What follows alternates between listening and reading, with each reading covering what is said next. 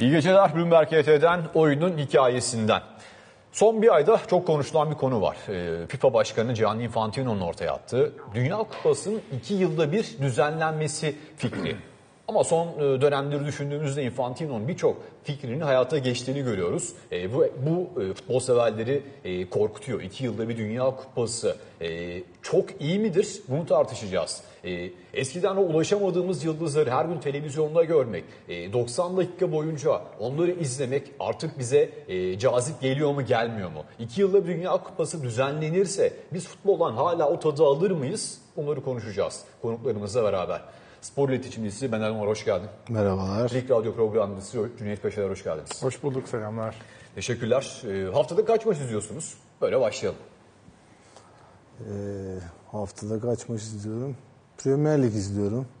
Türkiye'de e, zorunluluktan biraz Türkiye Ligi'ni seyrediyorum. E, Şampiyonlar Ligi'ni seyrediyorum ama zaten hani bu demin söylediğine çok bir ek yapacağım. Ben çocukken aynı şekilde Cüneyt'li futbol tutkunu olarak hani liglerin kanallardan yayınlanmaya başladığı günden itibaren hani altı maç, yedi maç günde bütün gün televizyon önünde seyredebilirken e, geçenlerde mesela öyle bir şey yaptım. Üst üste üç maç seyrettim mesela. Hani dördüncü de artık böyle şey, yani bir an önce eve bir çıkayım, bir hava alayım şeyine geldim. Hani e, futbolu biraz hani e, nasıl derler? Hani bu biraz Amerika'dan e, esinlenerek daha fazla maç, daha fazla reklam, daha fazla sponsorluk, daha fazla para kısmına getirildiği için o yüzden hani bu bahsettiğim konuların hepsi aslında aynı yere çıkıyor. İnsanlar biraz hani bu spordan soğuyacakmış gibime geliyor benim açıkçası. Cüneyt Peşeler. Ya herhalde haftada on on beş tane futbol maçı izliyoruzdur en aşağı. Onun yanı sıra işte basketbolu izliyoruz, Amerikan futbolu izliyoruz derken hayatımız öyle geçiyor ama ben soruyu şöyle yönelteyim. E, kaçını E, cep telefonuna bakmadan izliyoruz. Yani bir de böyle bir şey oldu. Hani o, orada böyle radyodan dinler gibi bir noktadan sonra. Yani farkında olmadan dalıyorsun. E, asıl sıkıntı o bence. Yani eskiden gözüne e, ışık tutulmuş tavşan gibi bakardık. Yani ben o ilk e, renkli izlediğim e, karşılaşmayı hatırlıyorum. O Dünya Kupası'dır işte. seksen iki Dünya Kupası olması lazım.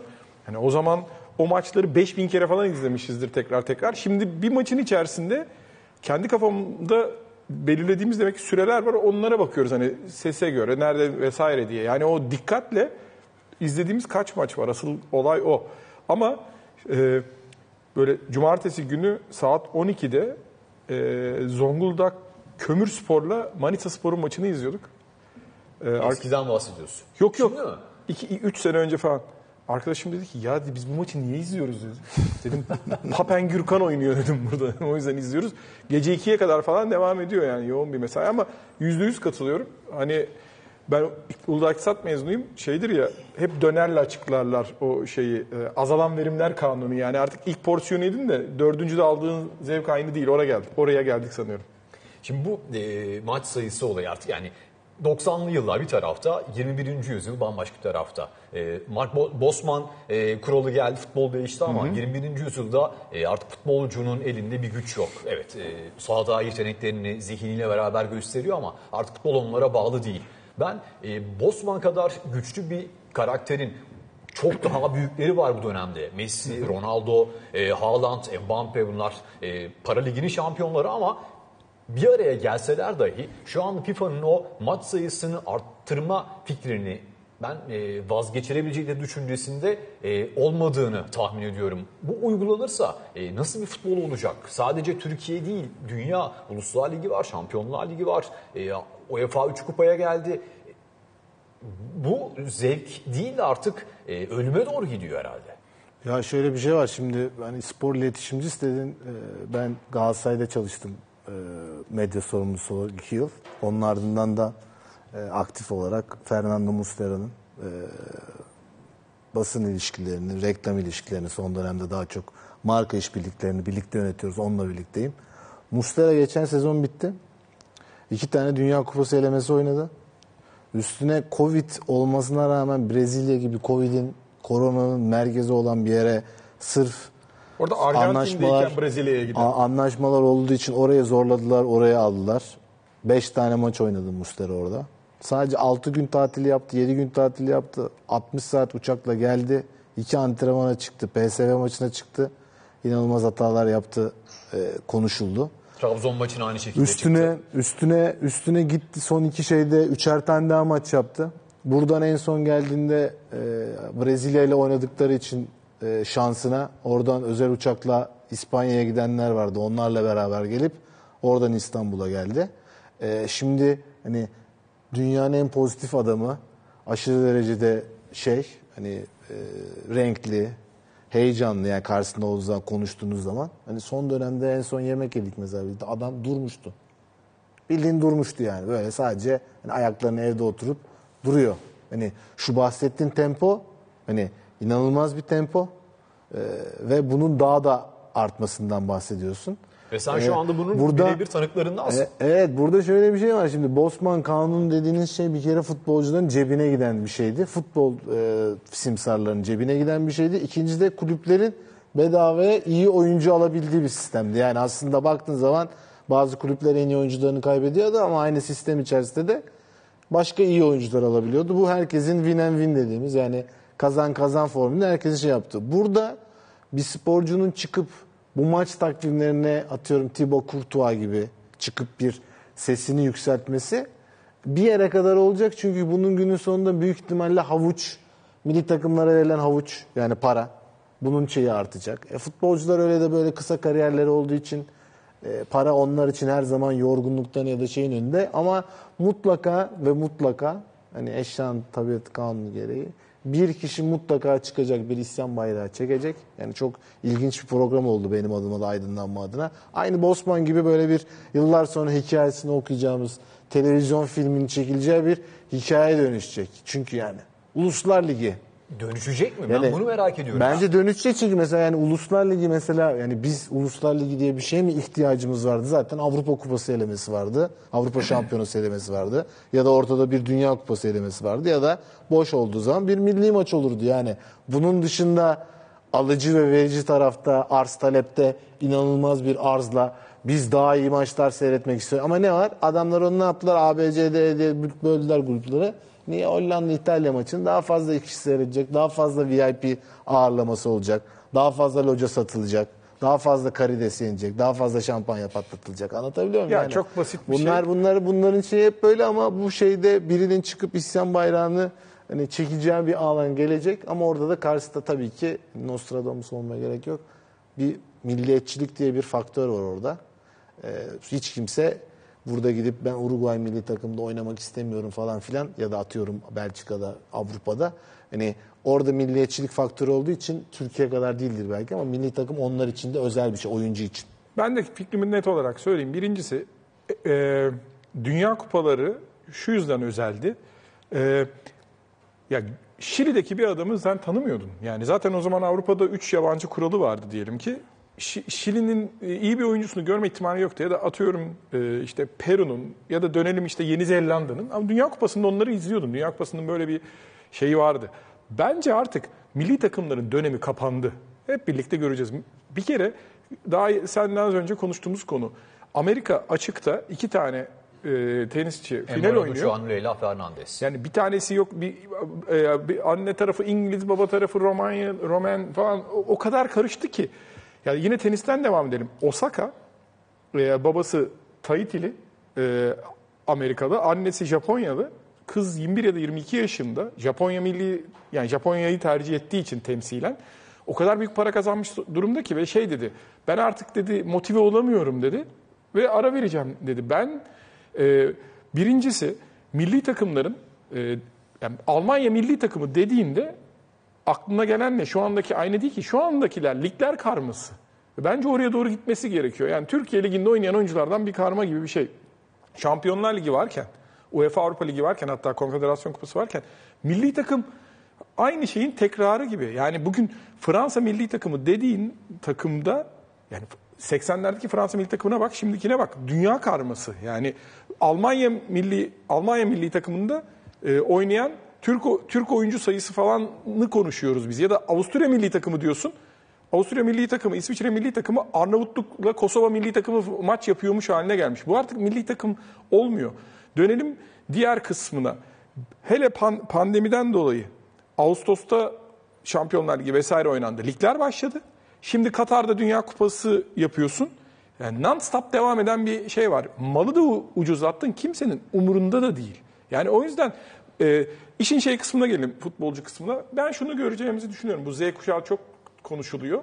Bu doksan yediden sonra doğanlar ya, doksan yediden sonra doğanlar tıpkı Cantona zamanında demişti ya, ben bırakıyorum futbolu ya, yeteri kadar para kazandım. Daha beni, bana kimse hani benim kazandığım paradan sonra kimse beni e, kontrol edemez demişti. Göreceğiz, o çocuklar da oynamıyorum diyecek. Zamanında Schuster oynamamıştı milli takımda, para verin gelir, gelim de, gelirim demişti. Ona doğru gidecek. Bence doğrusu da bu zaten. Milli takımda e, artık hep aynı adamları, zaten adam Şampiyonlar Ligi'nde de oynamış, orada da oynamış. Az önce söylediğine bir Bener'in yine bir ek yapalım. Hele İngiltere'deki, Premier Lig'deki takımlar, bunlar zaten turneye gidiyorlar. Adam zaten Avustralya'ya gidiyor, Amerika'ya gidiyor. Orada hazırlık turlarına başlıyor. Sürekli olarak e, kıta değiştiriyor bu adamlar. Yani siz iki kıta değiştirdiğiniz zaman uçaktan inince bir kafanız nerede olduğunuzu algılayamıyor. Bir de bunlar futbol falan oynayacaklar. Bu, bu olmaz. Bunun bir tane çözümü var. E, Avrupa Şampiyonası mı yapacaksın? Tamam, yap. Sıkıntı yok. Ama eleme meleme olmayacak. Haziran'da on beş gün önce başlayacak elemeler, sonrasında e, kupa, hepsini on beş yirmi günde bitireceksin. Öyle ara takvim falan olmaz. Doymuşluk ifadesi notlarımda var. Doymuşlukla ilgili soracağım. Yeri geldi o zaman soralım. Şimdi e, zihin, yetenek, sporcuları özel kılan, e, onları bizi hayran bıraktıran noktaları bu. Doymuşluk tarafına geldiğinde e, Cantona örneği, Z kuşağı diyorsun da e, para faktörü var. Beş tane dünya yıldızı var. Geri kalan bu paraları kazanmıyor. E, doymuşluk mu ön plana çıkacak, yoksa diğer tarafta o bastırılmış duygular mı, kazanamama hırsı mı? E, bence o da e, önümüzdeki yılların soru işareti olacak. Bir kere şöyle bir şey var. Bunu da söylemek lazım. Futbolunda her hepsinden farklı bir, yani hiçbir zaman hiçbir hani ne paranın, ne gücün, ne anlaşmaların değiştiremeyeceği bir yönü var. Mesela çok ilginç bir şey bence Avrupa Süper Ligi'nde. Ne demek Avrupa Süper Ligi? Ben haftada bir kez baba bir maç seyredeceğim. Doğru mu yani? Hı hı. Paris Saint Germain, Dortmund seyredeceğim. Bir sonraki hafta Bayern Münih, Barcelona seyredeceğim. Bütün bu taraftar grubu bu böyle bir şey sunuluyor. Yani sen sonuçta çeyrek finalleri falan bekliyorsun bu takımların eşleşmesi için, ya da iyi bir kura denk geldiği zaman, atıyorum Liverpool grubunda olduğu gibi ölüm gruplarında bir, bir ya da iki tane olur o. Taraftarların hepsi biz niye kardeşim her hafta Paris Saint Germain, Dortmund'u seyredelim? Biz bu formatla mutluyuz dedi. Mesela bunun tam tersi bir futbol. Kendi içerisinde de böyle bir yapısı var. Sonuçta malı veren adam ne dedi? Ben sana hep şey vereceğim. Paris Saint Germain vereceğim. Her akşam Neymar seyredeceksin haftada bir gün. Mbappe seyredeceksin. Lewandowski seyredeceksin dedi. Alıcı dedi ki yo, ben öyle bir şey istemiyorum. Ben atıyorum Basel Manchester maçında ya da Young Boys maçında işte son dakikada Young Boys'un Manchester United'da attığı golle mutlu olan bir kesimim diye e, kendini konumlandırdı. Futbolcular da günün sonunda para, pul, bahsettiğin örnekler var ya, bir yerde aynı futbolun kendi ezanızda olduğu gibi yeter kardeşim, biz artık bizim limitimiz bu.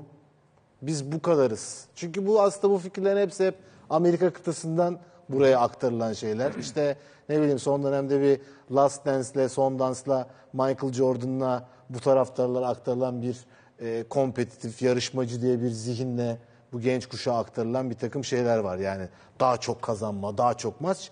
Oradaki şey Avrupa'ya geçtiği zaman aynı hissiyat değil. Futbolda öyle bir oyun değil.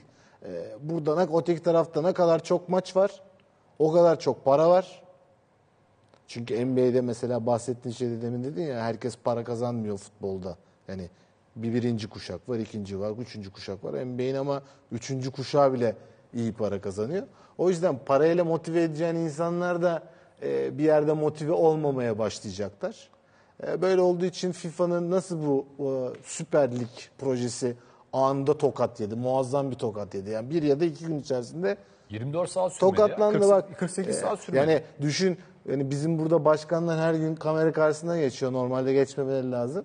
Liverpool'un sahibi olan Henry ikinci, John Henry ikinci hayatında dört kez kameraya geçmiş. dört kez ya da beş max, verdiği röportaj yılda bir tanesi. N F L takım var, N H L takım var. Geçtiği bir tane kamera karşısında arada Liverpool taraftarından özür diledi. Özür dilediği mektup.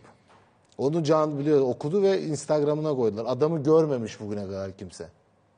Şimdi e, George Best'ler, Maradona'lar, Pele'ler, e, Ronaldo'lar, e, Michael Owen'lara atılan tekmeler sonrasında bir koruyuculuk hep böyle konuşulmuştu. Yıldızları koruyalım. FIFA'nın ya da dünya futbolunun, Avrupa futbolunu yönetenlerin e, koruyucu olması gerekirken şu anda bir teşviği görüyoruz biz. Para teşviği var. Bunun e, ters tepmesi için Futbolcular Birliği'nin e, bir araya gelip nasıl bir karar alması gerekiyor? Yani bu Futbolcular e, Birliği dediğin konuya gelince, yani mesela şeyde bile, bu ırkçılık konusunda bile çok şey oldu değil mi? Yani ya tamam biz böyle şey yapıyoruz ama yani bunun tam tersini söyleyenler oldu. Dediler ki yapıyoruz, bu artık çok kanıksandı. Farklı şeyler yapmamız gerekiyor dediler. E, işin şey kısmına gelince az önce Bener'in dediğine katılıyorum. Ya bir futbolcu prime zamanı on yılda para kazanıyor. O, o noktayı ben futbolcuların seslerini yükseltselerdi çok fazla bir şey diyeceklerini sanmıyorum. Çünkü ne kadar çok para, maç o kadar çok para. Avrupa Ligi konusuna gelirsek, Avrupa Ligi konusunda bence bütün mevzu şuradan patlıyor. Premier Lig'de hiçbiri artık başa çıkamayacak hale geldiler. Yani Premier Lig, Championship, onun altındaki takımlar Almanya'da bunun Bayern Münih'ten daha fazla yayın geliri kazanmaya başladılar. Bence o ligin çıkmasının en büyük sebebi o. Real Madrid diyor ki kardeşim diyor, ben diyor artık İspanya Ligi'nde bir para kazanamamaya başladım diyor. Ya da Paris Saint Germain diyor ki benim e, karşılamıyor bu lig yaptığım yatırımı. E, Şampiyonlar Ligi'nde de şey farklı, e, işleyiş farklı. Ben e, açıkçası e, şöyle farklı düşünüyorum. Birincisi, şimdi bu Newcastle olayında da konuşuldu ya, bu kadar çok para enjekte edilen yerde bir noktadan sonra kuralların değişmesi gerekecek. Çünkü hani herkesin parayla alamayacağı bir noktaya getirmen gerekiyor bunu. Ama ben senin söylediğin tarzda futbolculardan kimsenin buna şikayet edeceğini sanmıyorum. Arada böyle şeyler çıkar. Ya biz çok maç oynuyoruz vesaire diye ama e, belki şöyle bir şey olabilir. E, Bosman kuralının şöyle bir işleyişini görebiliriz. Ben milli takıma gitmiyorum derler. Zaten şey de olacak. O zaman işte e, Bener'in dediği milliyetçilik ne kadar devreye girer? Abi gitmeyecek. Yani iki bin yirmide artık milliyetçilik. Nasıl Monaco'da yaşıyorsa Formula bir pilotları, o futbolcular da diyelim şimdi Messi nasıl? Yani Messi'nin normalde bence İspanya milli takımında oynaması lazımdı. Yani ya da Lewandowski'nin Almanya milli takımında oynaması lazım. Yani aslında onlar o oraya aitler kafa olarak. Ben o milliyetçilik konusunun e, ya bundan sonra tekrar tekrar söyleyelim. O kadar çok e, farklı ırklar ve milliyetler arasında evlilik vesaire oluyor ki yani kimsenin öyle belirli bir şeyi yok. Sadece hangi pasaportta boşluk varsa o milli takımda oynuyor. Şimdi Ferdi Kadıoğlu konuşuluyor değil mi? Al, a, e, Hollanda, Hollanda, Türkiye, Kanada. Bir anda üç tane şey var, seçeneği var.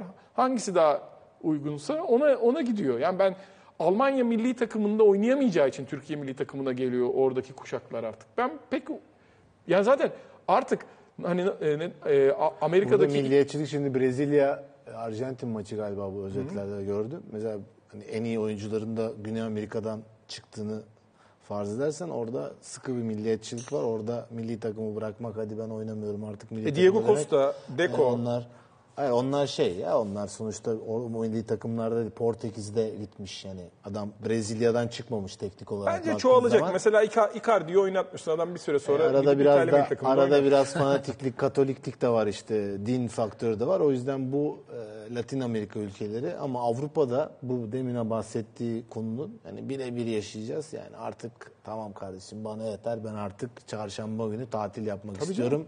Canım. Yani herkes gitsin, bana bir üç gün verin, ben artık gelmek istemiyorum. Çünkü bir de şöyle bir şey var, pandemiden dolayı hiç beklenmedik derecede maç takvimi sarktığı için oyuncular artık patlama noktasında. Yani bunun bir bir şeyinde hiç atıyorum dört yılda bir olan eski takvime de dönse artık oyuncular sonuçta aynı oyuncu grubu doymuşluk yaşıyorlar. FIFA nerede ne zaman bu konulara baskı baskı yaparsa şu an daha da daha da ters teper. Şimdi ee, orada Infantino Arsene Wenger'i kullanıyor. Yani Arsenal'ın başındaki Arsene Wenger'in, o Premier Lig'i bilen Arsene Wenger'in e, Dünya Kupası iki yılda bir düzenlensin ne destek vermesine ben şahsen şaşırdım. Ona biraz daha açalım. Dünya Kupası iki işte senede bir olacak. Avrupa Şampiyonası kaç senede bir olacak? Ve bu proje hayata geçerse iki bin yirmi sekizde beraber olacak. Avrupa Şampiyonası'nın olduğu sene bir de Dünya Kupası izleyeceğiz. Hayır, Avrupa Şampiyonası'nı yani eğer kaldıracaklarsa ya bu, bu tek başına olabilecek bir şey değil bu. Ya ben Dünya Kupası'nı iki senede bir yaptım. Şey gibi mi olacak? Mesela Euro Lig'le FIBA mı gibi mi olacak? Bir kısmı Avrupa Şampiyonası, bir kısmı FIBA'ya mı gide- şeye gide- Euro Lig'e FIBA'ya mı gidecek? Ben bunun mümkün olduğunu sanmıyorum. Bir şeyleri kaldırmadan onu yapamazsın. Bir yıl bir yıl olsa. Yok. Yok mümkün değil ya bak. İşte mümkün değil yani, bunun da zorlamanın gereği yok ama e, FIFA artık nasıl bir e, açgözlülük varsa, nasıl e, para hala doyurmamışsa onları futbolcular üzerinden hayatlarına kastedecek şekilde bir dünya kurmanın da anlamı yok. Ya gitmez ya, ben söyleyeyim çok net, gitmeyecek bazı oyuncular, ben gitmiyorum diyecek. Çok çok basit yani, eşyanın tabiatına aykırı diye bir şey var ya, çok basit. İki, iki yılda yani şu anda Katar'daki Dünya Kupası'nın ne kadar saçma olduğunu konuşuyoruz değil mi? Takvim açısından yani sen önümüzdeki Kasım sene, Aralık ayında Dünya Kupası. Sporcular mesela çok seviyor, sevdiler ama o fikri. Öyle mi? Tabii, çünkü yazın tatil yapacak abi adamlar. Gitmeyenler ama. Yani gidenler yani oynayanlar mesela şimdi ne yapacak? Arada bir tane Dünya Kupası oynayacak. Aha. Lig bitecek. Yalandan bir tane milli maç oynamaya gidecek. Ondan sonra bir on beş gün şey tatili var. İyi oyuncular açısından söylüyorum. Hani milli takım oyuncuları sevdi bu o şeydeki oh. Aralıktaki oynama fikrini. Çünkü bir tatilleri var. Bu, bu da işin ilginç bir şey tarafı diyorsun şimdi. Sen. O Dünya Kupası bittikten sonra mutlaka bir ara vermeleri gerekecek. Hayır hayır. Orada Dünya Kupası'nı oynayacaklar. Sonra lig devam edecek. Mayıs'ta bitecek lig. Sonra biliyorsun Dünya Kupası olmuş olsaydı Ha, Temmuz'da olacaktı. Temmuz'a kadar devam edecekti. E, tekrar Ağustos'ta lig başlıyor. Normalde bütün takım arkadaşları üç hafta tatil yapıp bir hafta on beş gün yapanlar. Şimdi onlarla beraber tatil yapacaklar. Şimdi futbolcu bu kısmı söylediğin ilginç. Biz hep hani futbolcu gözünden e, hatta taraftar gözünden bakıyoruz. Sonuçta e, bir yerden sonra sıkılacağız. Yönetici gözüyle baktığımızda nasıl düşünebiliriz? Hani e, nasıl bu projeye değer katabiliriz? Bu futbolu daha değerli kılmak mı? Daha cazip hale getirmek mi? Bir de yönetici kafasıyla düşünelim bu olayı o zaman. Orada nasıl bakmamız gerekiyor? Yöneticiler açısından tabii ki çok zor ve saçma bir konu. Yani mesela daha çok yeni e, geçen sene Luyendam'a sakatlanmadı mı milli takımda? Ve çok bir daha da kendine neredeyse gelemedi. Ya da Alper Galatasaray'da... İşte milli gitti. takımda milli takımda sakatlanan oyuncular problemi hemen cash'te çözüldü biliyorsun. O eskiden büyük bir problemdi. Ama işte parayla çözülmeyecek olan var. Benim en iyi adamım. Yani gitti adam orada sakatlandı. Yani şöyle bir şey var işte. Hepsi aslında aynı yere çıkıyor bütün bu konunun. Bu para. Hani sonuçta Infantino dediğin adam hani e, bir avukat olarak bizim de hani Türkiye'de üç Temmuz sürecinde tanıdığımız bir adamken e, orada bir aslında FIFA'nın biz genel sekreteri otururken çok aşırı derecede güçlenen e, belki de bir yıl sonra abi aynı Platini olduğu gibi Infantino hakkında Katarlarla ortak iş yapmaktan falan filan aynı şeyi göreceğim. Bu çöpe kalkacak. Sonuçta şu an hani bu adamlar masaya oturdu. Sonuçta bu demin bir şey dedi Cüneyt.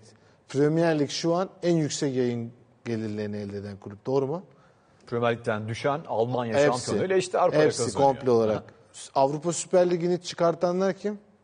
Premier, Premier Ligçiler. Kim onlar? Sahipleri Amerikalı olanlar. Yani Liverpool ve United, United. başlı bağlı. Yani projenin aslında iki tane ana unsuru var. Bir tanesi Manchester United'ın Glazer ailesindeki Ed Woodward. Diğeri de Liverpool tarafında Liverpool'un sahibi olanlar. E City zaten orada hani onların çok paraya ihtiyacı yok sahiplerinden dolayı ama öteki tarafları da iş, iştahlandırarak işte Florentino Perez, Real Madrid tarafı orada bir e, Arap sermayesi var. E, bu bütün bu parayı oturdular şu an ot- konuştular. Dediler ki biz iki yılda bir Dünya Kupası yaparsak FIFA'ya bu kadar gelecek. Kaba tabirle senin cebine de abi bir otuz kırk milyon dolar girecek. Bu işler böyle yani, bunun için artık hani yetmişlerde yapıyor olsaydık bu programı, radyo programı olurdu belki. Bunları bilmiyor olurduk ama bu kadar çok şey seyredip, belgesel seyredip, yolsuz seyretmek yani bu şey demek yani biz daha çok para istiyoruz, daha çok para kazanmak istiyoruz. Yönetici gözüyle bakıyor dersen orada yönetici olanlar aşırı mutlu çünkü onlar da bonuslar alacaklar, primler alacaklar, ekstra mesailer alacaklar. E buradakiler de sonuçta yani ülke federasyonları dediğin insanlar da bir takım iş insanları. Bunlar da spor insanları değil sonuçta bunları yönetenler. Ha, ne olabilir? Nasıl Almanya, Norveç gibi ülkeler milli takımlarıyla gittiler Katar'daki olayı hiç kimsenin beklemezken. Değişik bir protestoydu hı-hı, insan hı-hı. hakları için sonuçta. Hiç kimse öyle bir şey beklemiyordu. Bir şey çıktı orada. e, bunun da sonunda bir yerde bu paranın çözümü olmadığına dair oyuncularla ilgili birileri bir mod, genelde bu tip şeyler hep Avrupa'dan çıkar, bu tip hani isyan bayrağı ya da bir adaletsizliğe karşı bir şey. Bu bir şeye de patlar ama çıkmazsa iki yılda bir Dünya Kupası da olur. altı ayda bir Avrupa Futbol Şampiyonası da yaparlar. Sonuçta bu hep cash. Şimdi Arsene Wenger on dokuz yirmi bir Ekim'de milli takım teknik direktörleriyle online toplantı yapacakmış. Açıklandı zaten. Hı hı. Ee, orada şunu e, anlatacak. Oyuncu sağlığı, milli maç araları, Dünya Kupası organizasyonunun sıklığı konularını konuşacak. Ama olumlu şekilde konuşacak. Şimdi milli takımın başında Stefan Kuntz var. Şenol Güneş olsaydı biliyoruz tavrını. Kesinlikle karşı çıkıyor. Söylüyordu zaten. Ama şimdi Stefan Kuntz ee, ve ülkemin takımlarına baktığımızda biz oyuncu grubu açısından konuşurken bir de teknik direktör tarafı var. Onlara nasıl yaklaştığını bilmiyoruz. Onlar da kulüp takımı çalıştırır gibi hale gelecekler.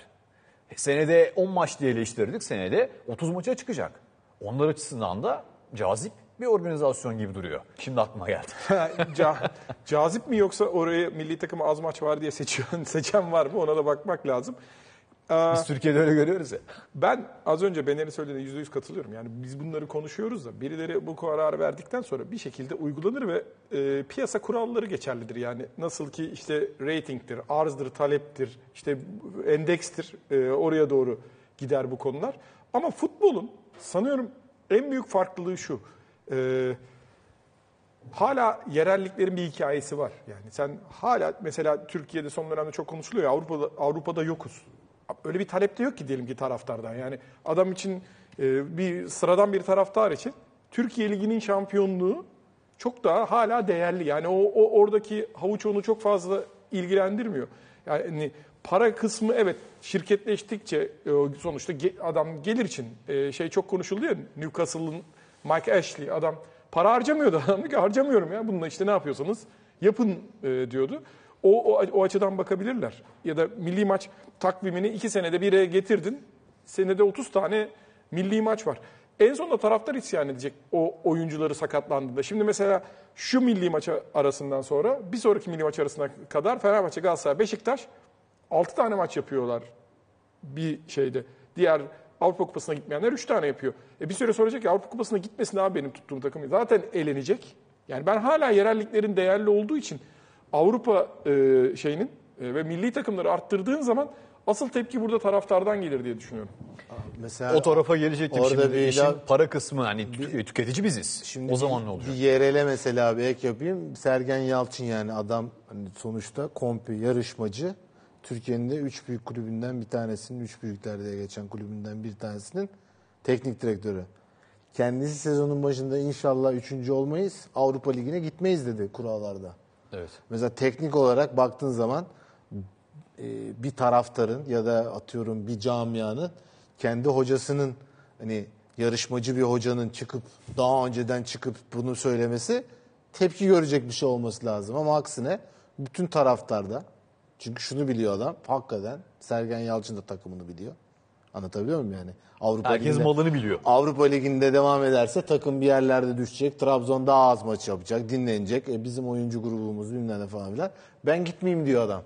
Ya Fenerbahçe UEFA Avrupa Ligi'nde yarı final oynadı. O sene evet. Tam maç yaptı Fenerbahçe. Yani yapılabilir bir maksimum maçı kırk sekiz oynadı. kırk sekiz mi? kırk altıydı galiba. Aykut Kocaman. Ya rakam hatırlamıyorum. altmış üçmüş. Şimdi on, sezon bittiğinde. Şimdi soralım mesela taraftarlara. Hani bir anket yapalım. O sene UEFA Kupası'nda yarı finalde, eleni, sene başında deseler ki UEFA Kupası'nda yarı finale kadar gitme şansımız var. Ona mı gidelim yoksa ligde şampiyon olmaya mı gidelim? Yani yüzdeleri söylemeyeyim ama büyük bir ihtimalle şey çıkar. Abi boşver ya UEFA Kupası'nda yarı final oynamadı, yani finale gitmiyorsak eğer, hani final bambaşka bir e, havuç. Ya da ama orada e, bazı Fenerbahçeliler UEFA diyebilir Galatasaray'a. Hayır ben de öyle derim. Dolayı. Benim demek istediğim şu, genelden bahsediyorum. Yani insanların hala olaya nasıl baktığından bahsediyorum. Milli takıma da gelince, geçenlerde Türkiye e, en son Norveç'le oynarken bizim sevgili Mehmet Ayan ara, e, minibüse, minibüs yolunda minibüse binince dedi bir sürü kişi ne maçı var, milli maç mı var, kimle oynuyor? Yani artık milli maçların reytingi o kadar düşmüş durumda ki ben kendi adıma konuşayım. Ben izlemiyorum yani milli maçları. O tamamen işim icabı, izlemem gereken bir milli maç varsa izlemiyorum yani. Diyelim Cebeli Tarık'la oynuyorsa niye izleyeyim ben o maçı? Türkiye Norveç maçı varsa onu izlersin. Çok istiyorsan sonra açar doksan dakikasını izlersin. Bugün ben e, Bener'in de yaşatıyor. Milli maça gitmek diye bir şey vardı. Yani milli bambaşka bir kültür, milli, milli maç, takım taraftarı. Milli maç seyircisi diye bir şey vardı. Şimdi mesela sponsorluk biletleriyle giden insanlarla dolu orada. Yani insanlar milli takım denilen şey e, milli herkes kendi her statta oynandığında o, o takımın taraftarı daha fazla olduğu için yuhlanmıyor mu? Hala insanlar kendi tuttuğu takımın taraf formasıyla gitmiyor mu? Ya konuşacak o kadar çok şey var ki bir kere milli takımın formasını bugün sıradan bir insan alamaz. Kaç para bilen var mı? Girsinler T F F'nin store'una. Hani diyorlar milli milli takım. Ne kadar? Ben yani söyleyeyim dört yüz, üç yüz, dört yüz, iki yüz. Hadi bak iki yüz liranın altında yoktur hani indirimi yok. indirimi falan vardır da. üç yüzün altında yoktur canım iki yüz. Ha, kimse şey demiyor ya bu milli takım bu da milli forma bir sponsorluk parasını almayalım o büyük formalardan çünkü çok büyük sponsorluk parası alıyorsun. Bir tane sen duydun mu bugüne kadar federasyon başkanından? Abi biz el, Türkiye'de bir tekstilci üretsin hatta bütün tekstilciler beraber üretsin biz milli takımın formasını elli liradan satıyoruz. Yok öyle bir şey yok. Girin bakın bakalım T F F'nin store'larına bir bakın kaç paraya satıyorlar. Yani böyle bir şey olur mu? Kimse de almıyor. Almıyor. Kaç bin tane satılmış? Yani kaç bin tane? Yani milli takım... Milli forma genelde abi sponsorlarla... Şey... Milli takım zaten sponsor durumuna gidiyor artık. Milli değil yani o takım bile. Bunu şunu söylemek istiyorum. Zaten en büyük sıkıntı şurada. Ee, FIFA Kulüpler Birliği Başkanı gibi. Milli takım federasyonlarda federasyon kulübünün başkanı gibi davranıyor. Yani Türkiye Federasyonu milli takım başarılı ya da başarısızsa kendini başarılı ya da başarısız atfediyor. Kimse şey demiyor.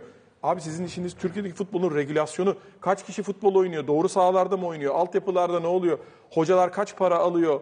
E, yabancı kuralı vesaire bunları konuşmuyor. Türkiye milli takım Dünya Kupası'na giderse federasyon başarılı. Ama halk nezdinde böyle bir şey yok ki. üç yüz dokuz liraymış. Heh, olur. Yani üç yüz dokuz lira. üç yüz dokuz liraya buyurun. Mardin'de Türkiye milli takımını destekleyen ya da... Kulüp takımları formasına ucuzmuş bu arada onu da öğrenmiş olduk. Ya kulüp takımlarının formaları da satılmıyor. Aynı şey onlar için de geçerli. Geçerli şimdi milli takım yerel dediğimizde mesela bu sene Şerif. Yani Şerif Real Madrid maçı mı daha ilgi çekici? Moldova İspanya maçı. Bravo. Bravo. Şerif, Şerif'in bir hikayesi var bu sene. Zamanında Galatasaray Avrupa'da kural değiştirtti yani Şampiyonlar Ligi'nin bugünkü haline gelmesinin sebebi Galatasaray'dır yani. Şerif de bence o hikayeyi yazıyor şu anda. Ya bu evet. Çok daha keyifli. Ee, ben o gün mesela hani Real Madrid maçının e, ilk yarısına baktım. bir sıfır gördüm mesela. Abi, çok hatırlamıyorum. Daha büyük hangi bayağı tabii ki o kadar çok seçenek var ki çok büyük maçlar var. Mesela ben o maçı açtım hemen şeyden. Şerif Real maçı. Evet, Real son, Şerif maçı. Aynen hatta. Açtım. Son yirmi dakikası da acayip eğlenceliydi. Çünkü zaten öteki tarafta seyrettiğin şey hani e, hani diyor demin konuştuk yani futbolun kendine özgü bir takım şeyleri var. Bu Amerikalılar hiçbir zaman hani, hani sporun her alanında çok aktifler ama bu alanına hiç gelemediler. Burayı hani bir şekilde hani ele geçiremediler. Belki marketing anlamında Hı-hı. hani kendi kurallarını falan bu taraflara yönettiler ama futbolun kendi taraftarlığı, e, tribünü, seyircisi, zevki anlatabiliyor muyum? Yani bu bir şekilde hep bu şeylerle, bu tip zorlamalarla hep bir şekilde kırılmaya, bozulmaya çalışılıyor benim şahsi fikrim. Hani biraz daha Amerikalılaştırmaya çalışılıyor. Daha N F L gibi, N H L gibi. Biz e, o zaman bu maçları bir N B A formasında göreceğiz. Burada, burada çünkü şöyle bir şey yok yani. Hani N B A'de, N F L'de, N H L'de maça giden adamın kültürü hakikaten sabah atıyorum on ikide çıkıyor. Dev bir alanın önünde önce işte arabasının önünde karavan kuruluyor. E, açılıyor, içecekler açılıyor. Bir, bir şey yapıyorlar, barbekü, barbekü yapıyorlar. İçeri giriyorlar, bir maçı seyrediyorlar. İşte seyretmiyorlar kimisi. Arada güzel bir şey olursa bir şey yapılıyor falan. Zaten o gün boyu aktivite. Abi Liverpool'daki şimdi adam maça gittiği zaman atıyorum kuralları belli. iki saat önce git pub'a. Maça git ve dön. Yani o bir bütün günün orada para harcayacaksın. Öyle bir para da yok yani çalışan insanlarda anlatabiliyor muyum yani? Avrupa'da futbola giden adamın Amerika'da N H L'e ya da N B A'ye ya da N F L'e giden adamla aynı e, para kazanma ya da harcama şeyi yok. Zaten öyle bir kültürleri yok. Ya futbol yani bu şundan harcatma. Olmaz. O yüzden bu insanlar abi bu yani iki yılda bir yapalım. Daha çok yeni stat yapalım. Daha büyük olsun her şey. Daha çok insan gitsin, daha çok seyretsin. Sporcular daha fazla kazansın, biz daha fazla kazanalım. Bunun bir yerde hani e, zorlamanın nereye gideceği bilmiyorum. Ha şöyle bir şey de var. Sonuçta hani e, Amerikan kültürü bir şekilde oradan zorluyor, buradan zorluyor. Günün sonunda hani yirmi yıl, otuz yıl, kırk yıl sonra kazanıyor bir şekilde, ama futbol çok net bir şekilde Avrupa Süper Ligi projesini sadece bir ya da iki günde hani reddederek, yani hayatında kameraya çıkmamış adamı özür dilettirerek, yani adam yani şu an Türkiye'deki bütün hani herkesten yani toplasan daha zengin. Bak, her açıdan senin dediğin gibi hiç görmemişsin yani adamı yani. Sesini duymamışsın. Ya bu adam yani çıkıp Liverpool taraftarına yani biz sizin şeyinizi çok bilmiyorduk. Hakimcilik beni de yanlış yönlendirmişler. Kusura bakmayın diye özür diledi abi. Bir şey diyordunuz. Ya şunu söyleyecektim.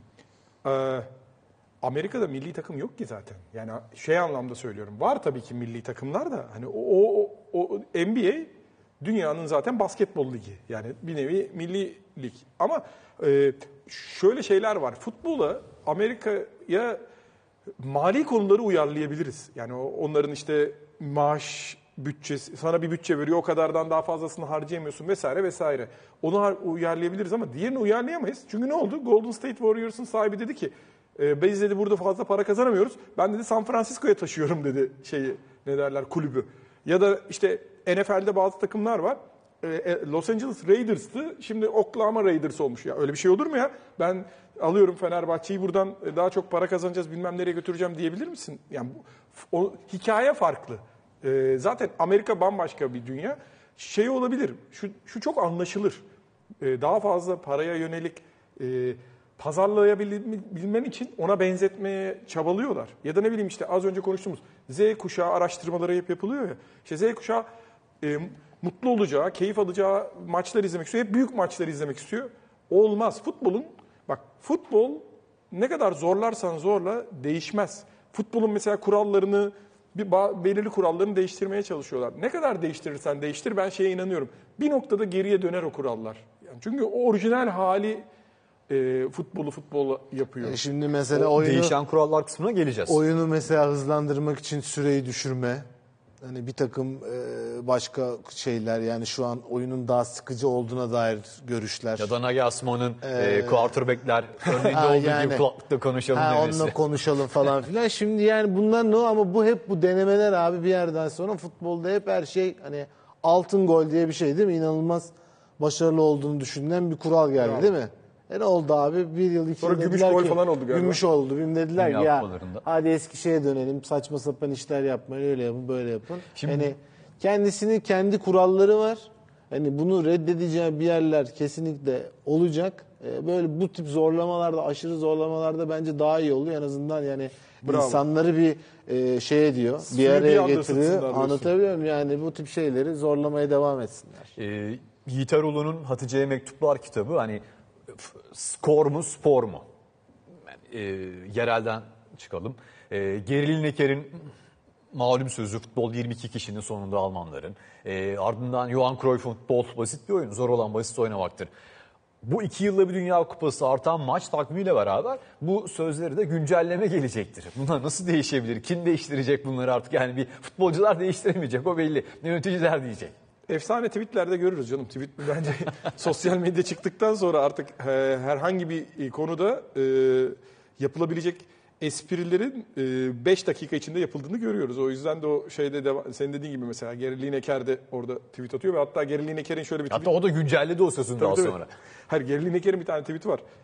Burası benim ö- şey alanım, hani özgürlük alanım. Tabii ki B B C'de böyle konuşmuyorum, istediğim gibi atarım diye. O sözleri söyleyenler çıkar, merak etme. E, tabii eski futbolcuların da, dünyaya yön veren insanların da hani futbol özelinde daha eski kafalı olduğunu düşünürsen, hani e, bu tip konulara muhalefet edecek, eğer kim izleyici, taraftar muhalefetken yanına çektiği adam da işte ne bileyim Lineker senin yanında, anlatabiliyor muyum? Ya da İtalya'da hani Totti senin yanında olacak bu kadar zorlamadan sonra. Sonuçta bir kamuoyu oluşturduğun zaman burada karşı çıkan e, sadece taraftar ya da oyuncular değil, eski oyuncular da. Sonuçta futbol hani e, klasik bir şekilde hani eski kafalı, old school denilen insanların öyle baktığı bir spor. Zaten öyle bakılması gerekiyor. Zaten yapılabilecek her şey zaten yapılmış. Yani aşırı basit yani.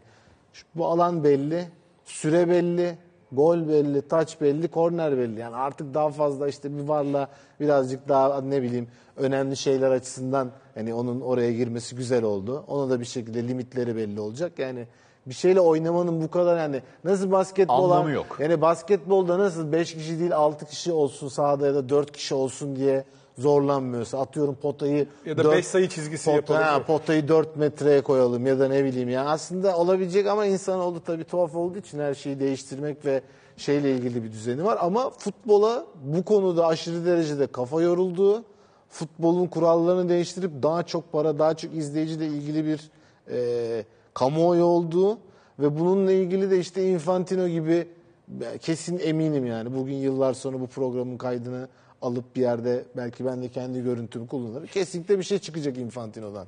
Bizde bin beş yüz göreceğiz yani bak.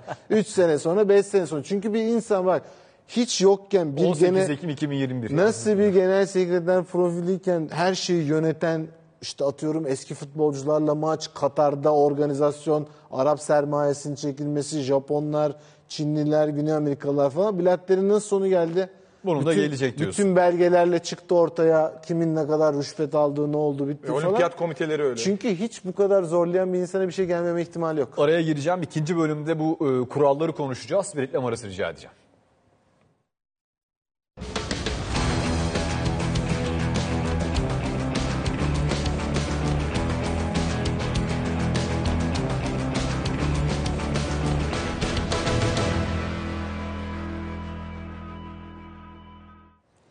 Oyun hikayesine devam ediyoruz. Futbol nereye gidiyor? Modern futbol ne bekliyor? Ee, kısmını konuştuk ilk bölümde. İkinci bölümde e, değişecek ve değişen oyun kurallarıyla nasıl bir futbol izleyeceğiz diyorduk. Reklam arasında konuşurken aklımıza şu geldi. Şimdi o Konfederasyon Kupası e, maç takviminden bahsettik. E, senin verdiğin örnek e, ilginç. Onu e, bir şekilde konuşmak gerekiyor. E, tabii yani organizasyonu yaptılar değil mi? Futbolun işte yeni organizasyonu. Avrupa Şampiyonası oradan iki tane iyi takım. Güney Amerika'dan takım, Afrika'dan takım yaptılar. Hepsini bir yerde oynatacağız dediler. Sonra organizasyonda tak diye yok oldu abi. Yani, yani bizim için Konfederasyon Kupası Türkiye'nin üçüncülüğü. E, Başka var mı? Ya işte, Uluslar Ligi de aynısı olacak işte. Şimdi mesela şey var. E, eskiden Interkontinental Cup denilen ne? Güney Amerika şampiyonuyla Avrupa şampiyonu oynuyordu, oynuyor değil mi? Hı hı. E, sonra şimdi gittiler onu kıtalara Küpa böldüler. Dünya Kupası ama orada yaptılar. Da adil bir şey yok. Avrupa şampiyonu kim? Real Madrid değil mi? O mesela direkt yarı finalden başlıyor abi. E ne alakası var? Eğer adil bir organizasyon diyorsan bütün kıtaların şampiyonlarını al. Çek bir topu atıyorum. Yeni Zelanda mı oranın şeyin şampiyonu? Asya Asya tarafının, Avustralya tarafının.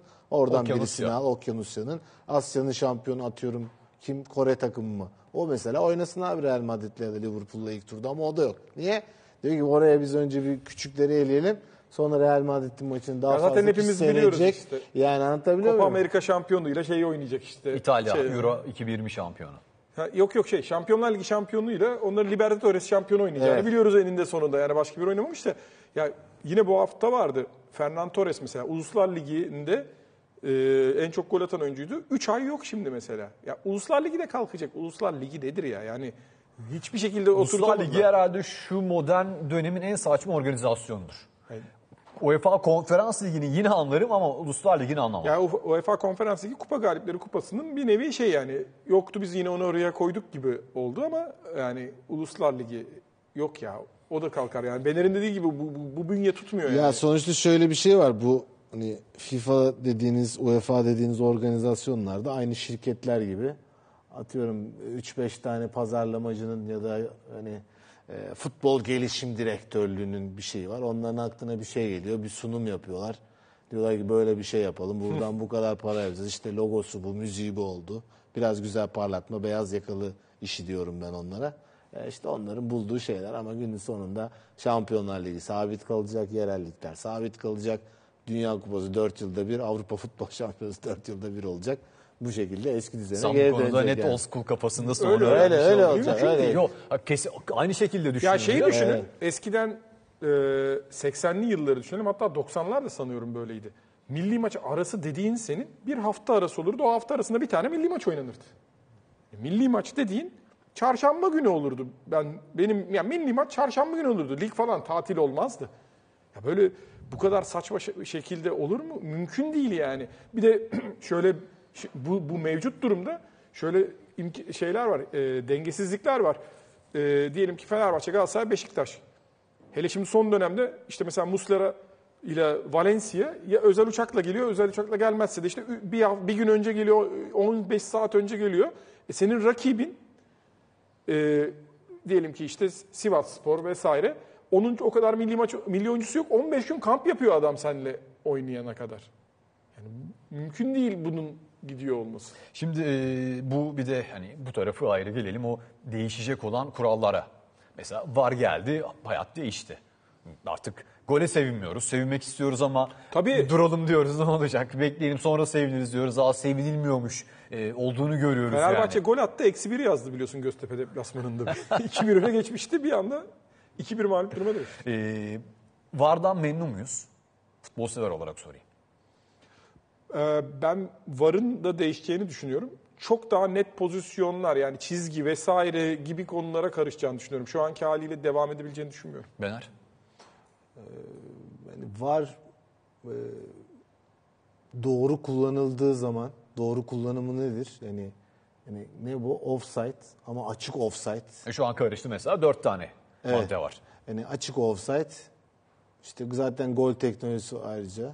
Ama atıyorum böyle üç dakika önce onun eline çarpmış da Heh. o onu çekmiş, oraya geri dönelim, oradan oraya dönsün falan filan. Yani onun sonu yok çünkü o üç dakikadan önceki mesela bir buçuk dakika önce de korner de olmayabilir. Yani tabii biliyorum yani e, ama şey hani faydalı buluyorum. Sonuçta inanılmaz derecede hani çok büyük haksızlıklar oldu dünya futbolunda. At, yani at, ama ne var işte Maradona'nın elle golü bugün olmayacaktı. Yani o ne derler? İkonik bir olay ama mesela tamam, İrlanda öyle.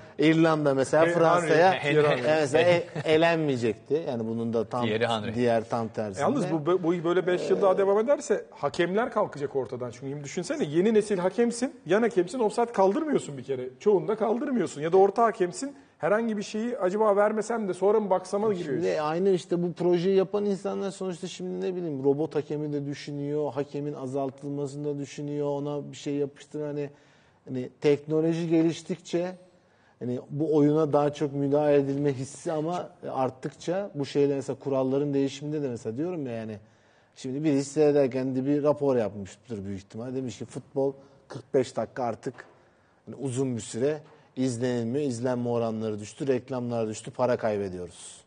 otuz beşe çekelim, devre arasını yirmi beş yapalım, orada şovlar üretelim. Tabii tabii tabii. tabii. Bunu, bunların hepsine işte bir fikir üretiliyor, değişiliyor ama halbuki yani ortada şöyle bir şey var. Yani mesela Barcelona şimdi Avrupa Süper Ligi'ne katılmak istiyorsa atıyorum Real Madrid. Ne bileyim abi Dembele'ye yüz elli milyon euro verme mesela sakat adam. Yani o zaman paran cebinde kalacak. Coutinho'ya yüz yetmiş kafayı verirsen Liverpool'a mesela almak için paran gidecek sen Avrupa Süper Ligi'ne. Paran gitmiyor olarak yani, bakmayalım, Messi'nin gidecek. Ha yani eh. Ama burada ne var? Şimdi mesela bunun tam sonunda da işte diyorum ya bütün bu değişikliklerin hepsini reddedecek olan bir kitle var. Çünkü oyunu nasıl seyretmesi gerektiğini biliyor. Şimdi ve öyle seviyor oyunu seyretmeyi. İşte orada olacak isimlerden yani. Biri de Mbappe büyük ihtimal. Evet. Şimdi o e, yanlış söylememek için buradan e, okuyarak söyleyeceğim. E, uf, e, yeni üç gelişme, değişmesi beklenen. E, otomatik offside çizgi sistemi geliyor. İlk uygulamada iki bin yirmi iki Dünya Kupası gibi gözüküyor. Diğeri e, Arsene Wenger'in görüntüde iki oyuncu arasında ortam ışığı yoksa offside olmasın önerisi. Arsene Wenger e, boş kalması ona yaramamış, onu net bir şekilde gördük. Yine Mbappe'nin tartışılan offside golün uygulanan şu anki kuralın değişmesi için başvurması, o elin önde olması, santim, milim, omuz şeklinde.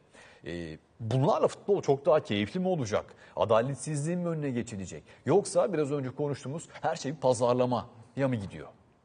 Ben burada bir tane mantıklı bir şey göremiyorum. Hatta şeyi de ekleyelim ona. Ünal Karaman söylemişti sanıyorum. Şimdi el üzerinden penaltı konusu o kadar çok konuşuluyor ki şeyler, savunma oyuncuları ellerini böyle arkaya koyarak savunma yapmaya çalışıyor. İnsan vücudunun fizyonomisine aykırı bu. Yani savunma yaparken ellerinde dengeni kurman lazım.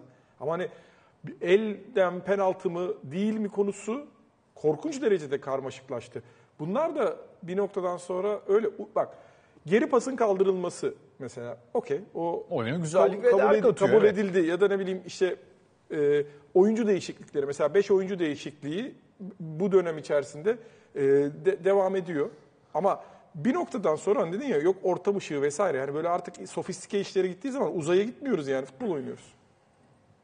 Ee, Arsene Wenger aslında şey hani e, yenilikçi olup aynı zamanda da biraz eski kafalı bir adamdır. Demek ki FIFA'da oturduğu süre boyunca senin söylediğin gibi hani biraz bir şeyler yapalım diye konuşmuş. Ama mesela yani el kuralında da hani mesela hani bir oyuncunun hani topu bilinçli bir şekilde gol olmasın diye elle oynadığı, hı hı, ya da topun kaleye rakibine yani gitmesin diye elle oynadığı çok bariz yani anlaşılabilir bir şey yani. Ama onun dışında bir oyuncunun hani topu şöyle yaparken aslında gerçekten eliyle mi oynamak istiyor engel yani. Bunlar böyle gri alanlar var ya yani. Bu elle oynama kuralı da mesela aslında oradan çıktı. Yani neydi İngilizce adı? Deliberate handball yani belirli bir şekilde elle oynama. Nedir o? Ha işte hani Uruguay'dan örnek verelim. Gana maçında hatırlarsın. Çeyrek final. Luis Suarez'in oynadığı uçtu el. E o mesela işte o el oh yani. Yok vücuda yapışıksa, üç santim sağa kayıyorsa, işte oradan onu yapıyorsa, buradan bunu yapıyorsa falan filan. E bu ne oluyor işte? Her sene kural değiştiriyorsun. E oyuncuların kafasını karıştırıyorsun. E işte offside çizgisinde mesela adam yani yani adamın ayakları geride. Yani parmakları önde. Ya ya. Yani. Anlatabiliyor muyum yani? Bunlara gerek yok. Çok net bir kural var ortada. Yani bir santimle ölçülebilecek bir şey değil futbol. Ya şimdi var da var, e, kesinlikle katılıyorum. Ee, şeyi çözüyor. Yani yüzde doksanı çözüyor. Ama mesela Aykut Kocaman'ın bir lafı var, cümlesi vardı. Dedi ki yüzde doksanını çözer dedi ama Türkiye gibi ülkelerde o yüzde on yüzünden çok büyük kavga çıkar dedi. Hani orada acaba gerçekten isteyerek mi onu çözmüyorlar konusuna geliyor ya. Offside konusuna da gelirsek bence futbolun heyecanını öldüren bir noktaya geldi Varda da. Yani bariz bir offside hatası varsa okey ama onun dışında dediğin gibi senin bakıyorsun kime göre neye göre yani milimle geçmiş, eli oradaymış, ötekinin ayağı oradaymış. Olmaz. Olmaz. Mesela hani şimdi hani sonuçta bunların bir takım geri dönüşleri, feedbackleri vardır. Mesela bütün seyircileri çok rahatsız eden bir olay var. Ben maçı izlerken adama top atıldığı zaman on metre önde offside olduğunu biliyorum. Hakem kaldırıyor, bekliyor abi. Pozisyon devam ediyor, ediyor, ediyor, ediyor. üç dakika sonra oraya gidiyor falan. En sonunda kaldırılıyor. Mesela hani ayağı kırıldı. Çok rahatsız edici bir oyunun kendi tekniği açısından. Yani on metre önde hemen çaksın bayrağı, çeksin. Hakem düdüğün çalsın, oyun devam etsin. Oyunun o sırada o devam edişi mesela bizi sıkıldım. Yani kendi tecrübem olarak söylüyorum bunu. Ee, hani dediğim gibi bu bütün bu şeyleri, izlenebilirliği arttırmaya çalışmak zaten oyun kolay. Oyunu çok böyle üstünde hani oynamaya gerek yok. Ee, ama işte hani bir şeyleri değiştirme sevdasından dolayı futbolu biraz bu önümüzdeki beş sene içerisinde biraz böyle oynayacaklar. Son beş yılda, yani beş yılı bilerek söylüyorum, son beş yılda offside taktiği uygulayan takım hatırlıyor musunuz? Tabii offside taktiği bir aranın meşhur şeyiydi. İşte bir aranın ama en son ne zaman kullanıldı kimse bilmiyor. Yani sarkık libero. Yani sarkık libero. Herkes aynı hizadaydı. Aynı hiza ne zaman bozulacak? Çıkarak. Kim öne çıkacak? Kim geri gidecek? Offside çok net olan bir kural. Ama milimle, onunla, bununla bunları e, bu kadar tartışmaya gerek yok yani. E senin o söylediğin Mbappe golü konusu zaten o tam şey yani e, olayı daha da sofistike yapıyor. Yok. İsteyerek mi oynadı savunma adamı? İsteyerek oynadığında topun yönü değişti mi? Bir de o var evet. Onun defanstan mı geldi, rakipten mi geldi? Kendi oyuncusundan mı geldi, önüne düştü offside? Hayır, sa- savunma oynadı. Adamı ne yapar? Savunma adamı zaten topa müdahale etmek ister yani. Hani savunma, savunmanın şeyi budur. Adam offside'sa adam da o topa ya şeyi düşünmüyor ki böyle üç üç D bir şey yok ha. Bakıyor bu offside, ben bu topa dokunmayayım, böyle saçma şey olmaz yani. Benim mesela VAR'la ilgili en çok kafama takılan, VAR'da geçen süreleri tam olarak etkilendiğini hiçbir zaman görmüyoruz. Sorduğunda diyorlar ki bu normal geçen süre. Nesi normal kardeşim, işte sen VAR'da bakıyorsun. beşinci dakikada bakmaya başladın. on ikinci dakikada bitti o. iki dakika ekledin. Oyun durdu gitti yani. Şimdi normalde bizden yerel konuşmuyoruz ama bunun dediğini çok biraz da olsun konuşalım. Göz aynı göz. Görüntüler aynı görüntü. Türkiye ile Almanya'dan bahsediyorum. Bir tarafta beş saniye, hadi bilemediğiniz on saniye olsun. İzleyip evet, karar verme. Diğer tarafta bir açı, iki açı, üç tekrar, beş tekrar. Euroleague'de bile o kadar uzun sürmüyor. Ama Türkiye'de doğru, bir görüntü için biz iki dakika kaybediyoruz. Daha sonrasında da yönetici bile buna diyor ki iki dakika orada geçti. Niye vermiyorsun? Ondan sonra federasyon bugün açıklama yapıyor. Türk hakemliği değerli. Birbirimizi kandırmayalım. Abi mesela hani yayıncılık açısından da hani... E... vardı verilen görüntü. Mesela Marsilya Galatasaray maçında penaltı pozisyonu. Evet. Hatırlıyor musunuz, hı hı, bilmiyorum. VAR'dan bana adamın, yani hakemin izlediği görüntüyle yan ekranı ikiye böyle veriyorlar. İnanılmaz korkunç bir açı, tek bir açıdan en az on kez onu verdiler. Halbuki hakem o sırada başka bir yerden bir pozisyon, ilk açıda mesela penaltı olmadı daha belli. Mesela bana onu vermiyor.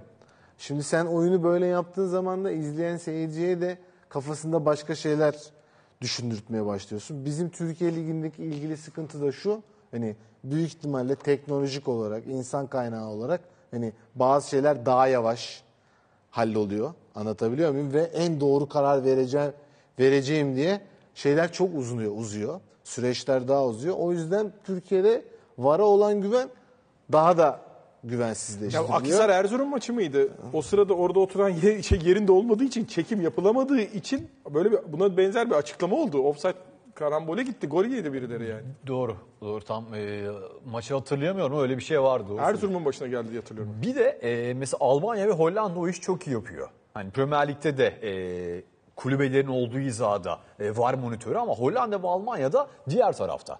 Kulübe baskısı yok. Şampiyonlar Ligi maçlarında da öyle. Hı hı. Yine diğer taraf. Mesela Türkiye'de bence hakemler üzerindeki baskıyı kaldırabilecek etmenlerden bir tanesi olabilir. Diğer tarafa git. Yani seyirci seni o sırada o kadar etkilemeyecek. Kulübe baskısı bambaşka bir şey.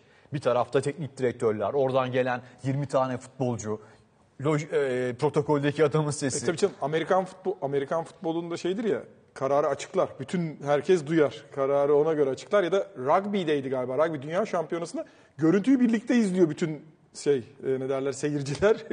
Ama bu sene Türkiye'de bir maçta oldu.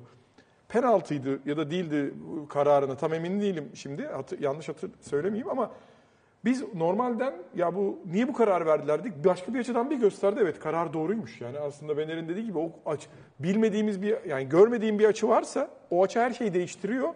Gerçekten verilen kararı da aslında o ikna olur insanlar o açıyı da görse diye düşünüyorum ben. Yakında zaten işte şey olur. Yani buna bunlara kafayı yoran organizasyon büyük ihtimalle bir teknoloji sponsorluğuyla iPad verecekler hakemlerin eline. Oraya gitmeyecek artık, sahanın ortasında bir robotla biri gelecek, o oradan bakacak falan filan. Yani diyorum ya, hani insanoğlu hani sürekli gelişime kendini adadığı şimdi için bir şey yapıyor. Şimdi teknik direktörler bakıyor gerçi değil mi artık, ee, herkes tablette. Yani Aa, doğru. Artık yani şey mesela atıyorum ya, mesela Nagelsmann yani abi. Yani quarterback olsa ne olur, olmasa ne olur futbolda? Ne konuşacaksın orta sahadaki adamla işte, yani daha kenara kay. Quarterback'te oyun duruyor ama futbolda yani durmuyor yani ki. Yani o daha, daha şey, hızlı yapmak için evet, diyor bunu. Daha nasıl hızlı olacak ya? Alır atar ya, ne olacak? Adam anla, hacıyı anlatsana sen onu, soldan gitti.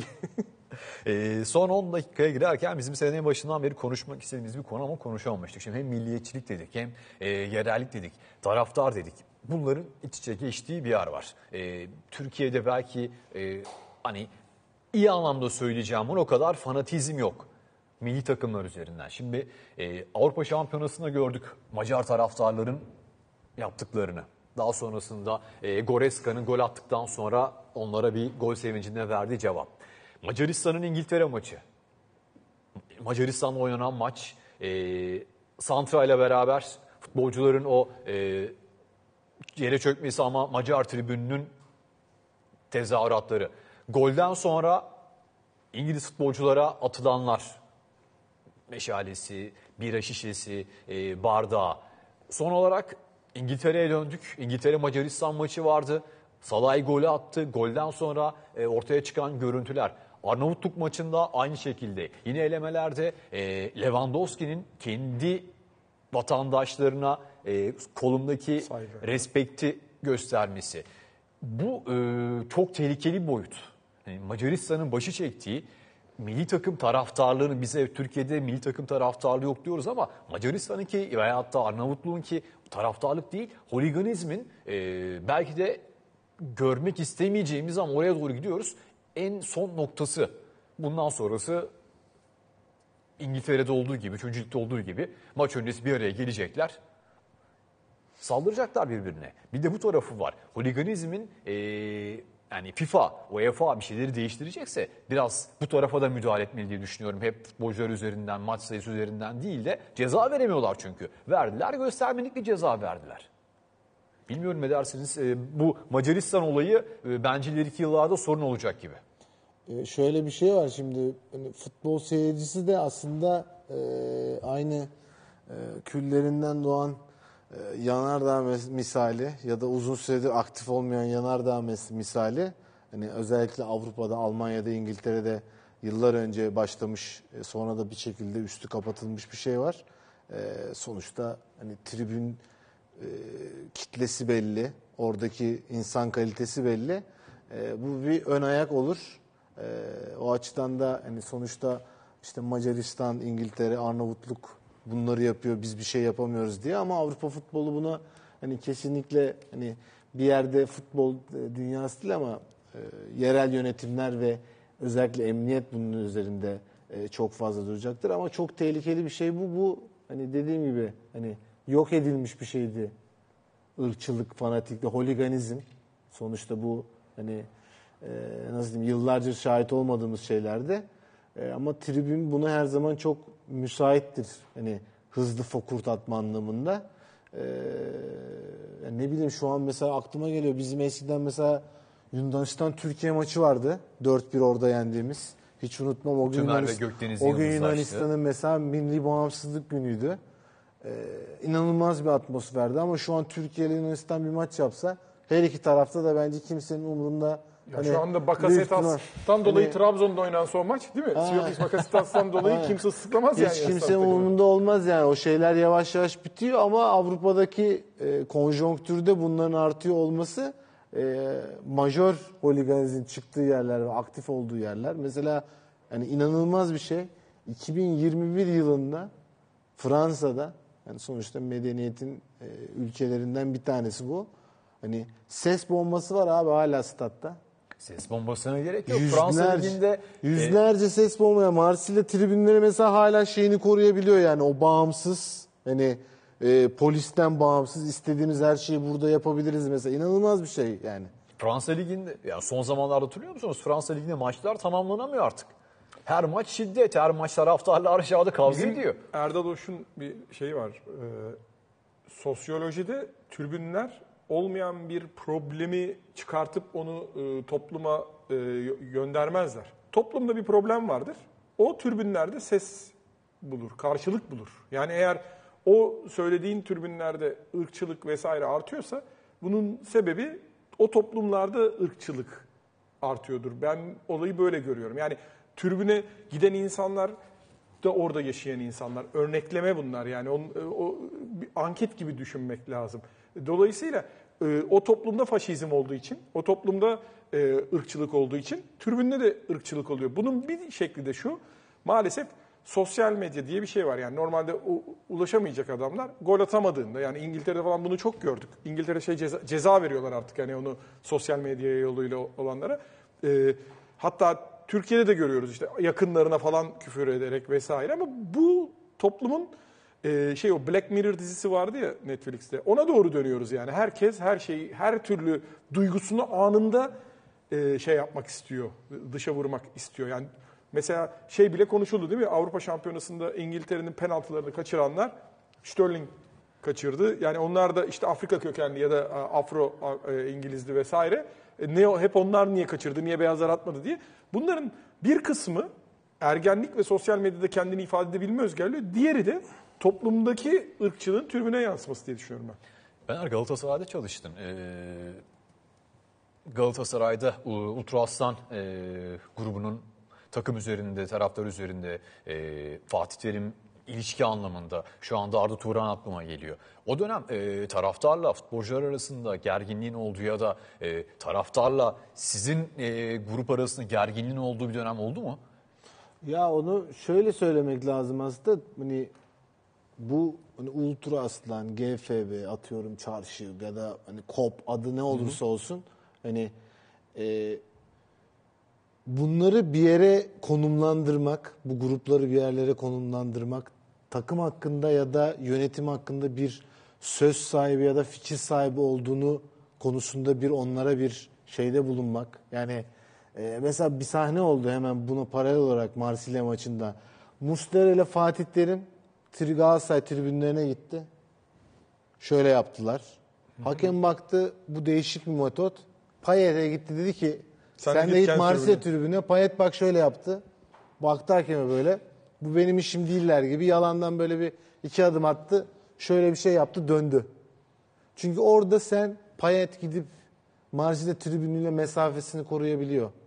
Ya da öyle olduğunu düşünüyor. Burada yabancı da yerli de, Ultra Aslan, G F B, Çarşı, adına ne dersen de sen sanki onlara bir hesap verme ya da onların senin bir çok büyük bir söz sahibi gibi İtalya'da ya da var galiba, hissedar gibi. Var. Mesela şöyle bir şey var. İtalya'da da mesela, şimdi Roma'da mesela, Lazio'da hala gelenekler devam ediyor bazı yerlerde, işte çirkin pankartlar, tribünlere bir şeyler, spreylerle bir şey yazılması, evlerin önüne küfür, arabalarına bir şey yapılması falan.